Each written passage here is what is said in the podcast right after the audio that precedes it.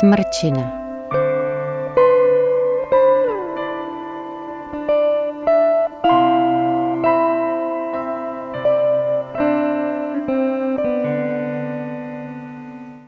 Přiznám se, že s ní jsem v této knize původně nepočítal.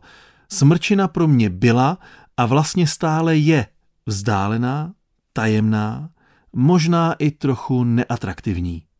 Asi proto, že na smrčinu jsem vylezl jen párkrát a tak z původního seznamu ikonických míst vypadla už v prvním vyřazovacím kole. To neuniklo řediteli zprávy Národního parku Šumava Pavlu Hubenému. Smrčina musí být mezi ikonami, tu prostě nemůžeš vynechat. Proč? Vždyť ten kopec není ničím. Odmlčel jsem se a okamžitě mi to docvaklo. No jo, máš pravdu, lanovka, rakouské tlaky a problém se sousedními lesy kláštera Schlegel. A nejen to. Skáče mi do řeči ředitel. Svůj příběh má i ten rozlehlý bukový les. Až do tohoto rozhovoru s ředitelem jsem byl na smrčeně pouze dvakrát a vždy kvůli takové problematice, která hýbala děním buď v kraji, nebo dokonce na poli mezinárodní diplomacie. Píše se rok 2011 a Rakousko informuje, že chystá na Česko žalobu. Důvodem je kůrovcová gradace na Smrčině, která přímo sousedí z lesy kláštera Schlegel. Pokud nebudete s kůrovcem podél státní hranice bojovat, zažalujeme vás. Zněla hrozba z Rakouska. Vedení zprávy Národního parku Šumava v čele s Janem Stráským má jasnou odpověď. Napadené stromy, který je v té chvíli vyznačeno 450, pokácíme. Odkazuje se přitom na mezinárodní dohodu, kterou Česká republika a Rakousko uzavřeli v roce 2009. Na jejím základě se Česko zavázalo k tomu, že se na pásu širokém 200 až 1000 metrů při hranici s Rakouskem bude zasahovat proti líkožroutům.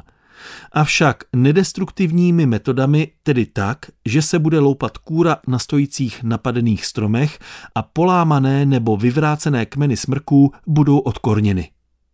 Součástí této dohody byl ale také slib rakouské strany, že v částech hospodářských lesů přiléhajících k nejcennějším zónám Národního parku vytvoří zvláštní režim, který zajistí, aby zásahy proti kůrovci nevedly k holinám, které by otevřely šumavské lesy síle větru.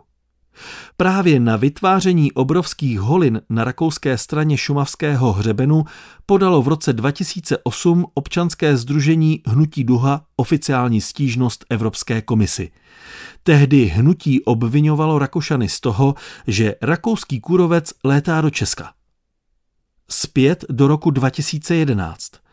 S kolegou kameramanem míříme z klatovské redakce České televize na Smrčinu. Z autorádia k nám mluví herec a moderátor Jan Kraus, který zrovna glosuje česko-rakouský problém. Rakousko obvinuje Česko z toho, že k ním létá kůrovec. A jak ho poznaj? Začíná svoji glosu Jan Kraus. To jako mají ty kůrovci helmičky na hlavách a na nich namalovanou českou nebo rakouskou vlajku? Jan Kraus nás tak uvádí do dobré nálady předtím, než vystoupáme do smrkového porostu na Smrčině, kde stromy napadené kůrovcem loupou profesionální lesci takzvaně nastojato. Plánované červnové kácení totiž na poput ekologických aktivistů odsunula Česká inspekce životního prostředí a tak se mohlo zasahovat až od poloviny července. Důvodem odkladu zasahování bylo možné ohrožení populace tetřeva hlušce, který právě v období června a července vyvádí kuřata. Se zásahy se tak začalo v polovině července a do podzimu se loupáním nebo kácením asanovalo více než 2000 stromů. Vedení rakouských klášterních lesů Schlegel bylo spokojené. Češi splnili dohodu, žaloba se nekoná. Jenže všeho do času. Klid trval jen krátce, konkrétně do roku 2015. Opakovala se podobná situace. První zóna Národního parku Šumava na Smrčině a zvýšená aktivita kůrovce. Rakušané připomínali platnost mezinárodní dohody a žádali, aby se zasahovalo v dohodnutém ochraném pásmu. Tím se ředitel Pavel Hubený dostal do konfliktu dvou norem a musel si vybrat, kterou z nich překročí. Na jedné straně platil český zákon o ochraně přírody a krajiny, zonace a přísně chráněný Tetřev Hlušec. Na straně druhé byla uzavřena mezinárodní dohoda, jejíž porušení by Českou republiku vystavilo hrozbě mezinárodních žalob a z nich plynoucích obrovských pokut. S asanací kůrovcem napadených stromů se začalo v dubnu a pokračovalo i v době hnízdění tetřeva hlušce a vyvádění mláďat. Česká inspekce za toto jednání vyměřila zprávě Národního parku Šumava pokutu 100 000 korun. Navíc hrozba vylétávání kůrovce z první zóny na Smrčině směrem do Rakouska potrvá i v dalších letech. Prostě pořád. Aby konfliktům nebyl konec, v roce 2017 vstoupila v platnost novela zákona, která ukládá v národních parcích v přírodní zóně ponechat působit přírodní procesy, tedy i kůrovce. A do doby, než vznikne nová zónace přesně nastavená na tento cíl, je onou přírodní zónou bývalá první zóna. Takže většina vrcholu Smrčiny, na které se dosud kácelo – většina dohodnutého ochranného pásma.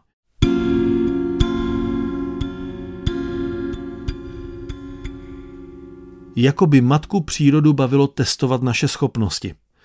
V průběhu roku 2017 zasáhly smrčinu hned dva ničivé orkány. Část lesů se proměnila v propletené polomy smrků, doslova prostřený stůl pro kůrovce. Matematika šíření kůrovce byla tehdy jasná. V polomech se začne množit v roce 2018, v roce 2019 se v nich narodí další generace a pravděpodobně napadne blízko stojící smrky. V roce 2020 se gradace rozšíří na většinu živých smrků v oblasti. V návrhu nové zonace jsme se s kolegy z Rakouska dohodli na jednoduchém 500 metrů širokém pásu podél hranice, kde budeme napadené stromy odkorňovat a necháme je na místě, tedy až v červenci, kvůli Tetřevovi. Z přípravy a projednávání zonace se tak stal závod s časem. Pokud se nám nepovede novou zonaci schválit do začátku roku 2020, vrátíme se na začátek. Hrozí žaloba rakouské strany. Nakonec začaly nové zóny platit od března 2020 a do července jsme odkornili všechny rizikové stromy v ochraném pásu. Rakušané byli spokojeni. Naštěstí ten rok hodně pršelo a šíření kůrovce se téměř zastavilo samo.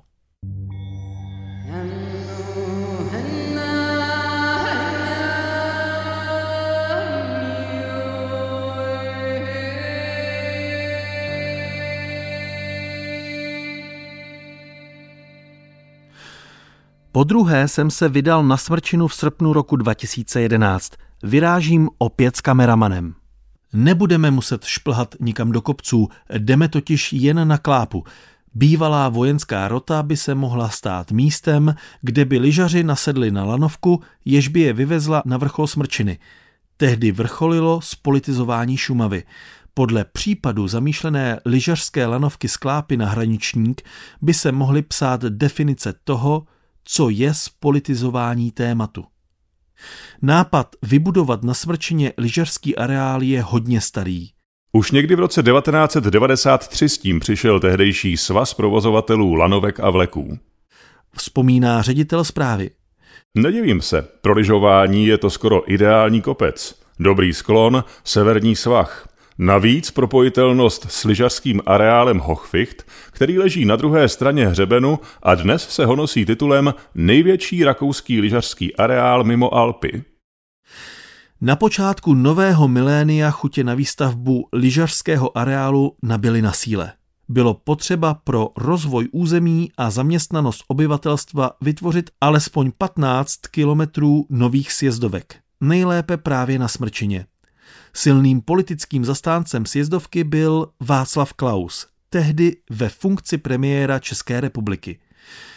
Prohlásil, že bude první, kdo tu sjezdovku sjede. Překážek ale bylo mnoho a tak se našla náhradní varianta na vrchu Chlum a Špičák ve vojenském prostoru Boletice. Hlavním nositelem této myšlenky se stal nově vzniklý jihočeský kraj. Podporoval ji i Václav Klaus, už jako prezident republiky.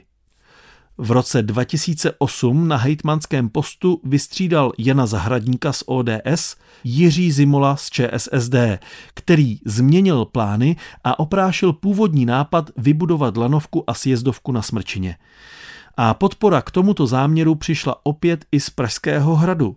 Odpor ochranářů byl ale značný a tak politici přišli se skvělou myšlenkou – Sklápy na hraničník povede pouze lanovka, aby se lyžaři dostali na hřeben a mohli pak lyžovat na rakouském Hochfichtu. Pod lanovkou samotnou povede jen úzká evakuační sjezdovka pro případ nouze.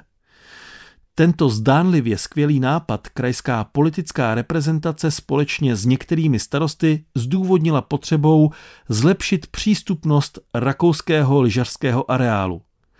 Auta jezdí desítky kilometrů. Toho oxidu uhličitého, který vypustí do ovzduší, vedení parku nabízelo jiná řešení, jako je využití autobusů s alternativními pohony, které by lyžaře vozili na Hochficht přes hraniční přechod Zvonková. Aby bylo jasné, že to jihočeský kraj myslí s lanovkou vážně, stal se záměr součástí zásadního rozvojového materiálu kraje, tedy zásad územního rozvoje Jihočeského kraje. Klauzova lanovka, jak se jí začalo říkat, se tímto stala stavbou veřejného zájmu a právě tento fakt byl důvodem mé druhé náštěvy Smrčiny. Ministerstvo životního prostředí v té době finalizovalo nový návrh zákona o Národním parku Šumava, který představilo na začátku roku 2012. Jeho součástí byl návrh nové zonace, která zvětšovala rozlohu prvních zón na dvojnásobek, tedy na více než 26% v mapovém podkladu si ale nešlo nevšimnout, že v oblasti Smrčiny zůstal pruh území, který rozděloval první zónu. Tento pruh, který vedl od úpatí k vrcholu a měl rozlohu 13,7 hektarů, byl součástí tzv. druhé B zóny, kde by bylo možné stavět jak fikané. Kvůli lanovce předěláme zonaci celého Národního parku Šumava. Nic naplat, bez posudku vlivu na životní prostředí, takzvané EIA, se žádné takové stavby v místech přísné ochrany přírody, kde hnízdí přísně chráněný tetřev hlušec, neobejdou. A tak ministerstvo nechalo zpracovat odborný posudek. Po dvou letech byl znám výsledek. Podle ministerstva je lanovka v rozporu s evropským systémem ochrany přírody Natura 2000, ptačí oblastí Šumavy i zákonem o ochraně přírody a krajiny. Nelze formulovat ani dostatečná kompenzační opatření. A tak je 2700 metrů dlouhá lanovka zapovězena. Někteří politici se s tímto závěrem nechtějí smířit, ale podle všeho není nijak možné, aby při dodržení veškerých zákonů českých a evropských mohlo ke stavbě dojít. Na projekt sjezdového areálu na Smrčeně tak už řadu let tiše se dá prach. Ale uvidíme, za jak dlouho to která politická reprezentace zase vytáhne ze šuplíku.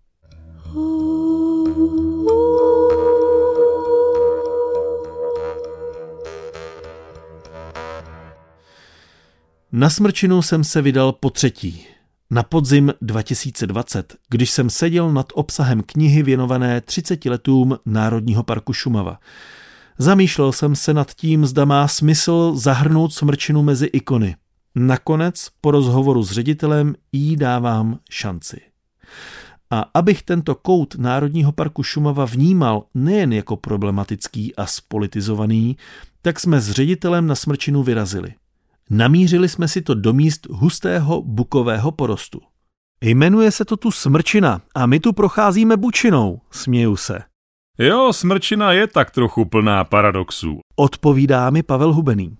Dokonce tenhle bukový porost, který se tu rozkládá asi na sedmi čtverečních kilometrech, dodnes někteří lesníci považují za ukázku toho, že i v oblastech nad tisíc metrů nad mořem je možné mít přirozený bukový porost. Masiv smrčiny je však co do skladby lesů pestřejší a tak je vrcholová partie opravdu smrková, zatímco nižší části jsou zase čistě bukové. Lesníci takovou skladbu lesa považovali za přirozenou a tak byla smrčina v roce 1995 zařazena do první zóny. Jenže právě tady se o nějakém původním lesu, či spíše o původní dřevěné skladbě lesního porostu, nedá moc hovořit. Víme totiž, že někdy mezi léty 1800 až 1830 byl celý vrchol vytěžen a změněn na pastvinu, stejně jako o zhruba 50 let později Medvědí hora na Modravsku. Takže současný les vznikl tím, že pastvinu samovolně začal zarůstat. Smrky tam začaly nalétávat už v době, kdy se tu páslo a doplnili zhruba 10% původních stromů, které jsou potomky původního pralesa. Vysvětluje Pavel Hubený. Pralesy zůstaly jen na strmých svazích nad kanálem. Jednalo se o smrkové porosty s příměsí jedle a rostlo zde jen asi 10% buku. Velký zájem o smrk v 19. století zapříčinil, že většina smrků byla vytěžena – zůstaly buky, které se silně rozšířily. Zapravdu nám zpětně dává i lesmistr August Seitz, který se o smrčině zmínil ve svých zápiscích nazvaných Popsání velkostatku Krumlova z roku 1898. Původní okmenění dříve objemných krumlovských pralesů bylo, výjimaje rozsáhlé výšiny a rozkošné luhy, smíšeninou smrku, jedle a buku – což tradice a zachovalé ještě zbytky pralesů dokazují. Jelikož však ze tří těchto jmenovaných dřevin smrk a jedle fyzického stáří 500 let a i více dosáhnout ti mohou, naproti tomu buk, co se stáří týče, daleko pozadu zůstává, samozřejmě jest, že ve smíšených porostech, pokud zevnější vlivy tento stav neporušili, buk nejvíce ustoupil – a místy se jenom co potlačený vedlejší porost objevoval.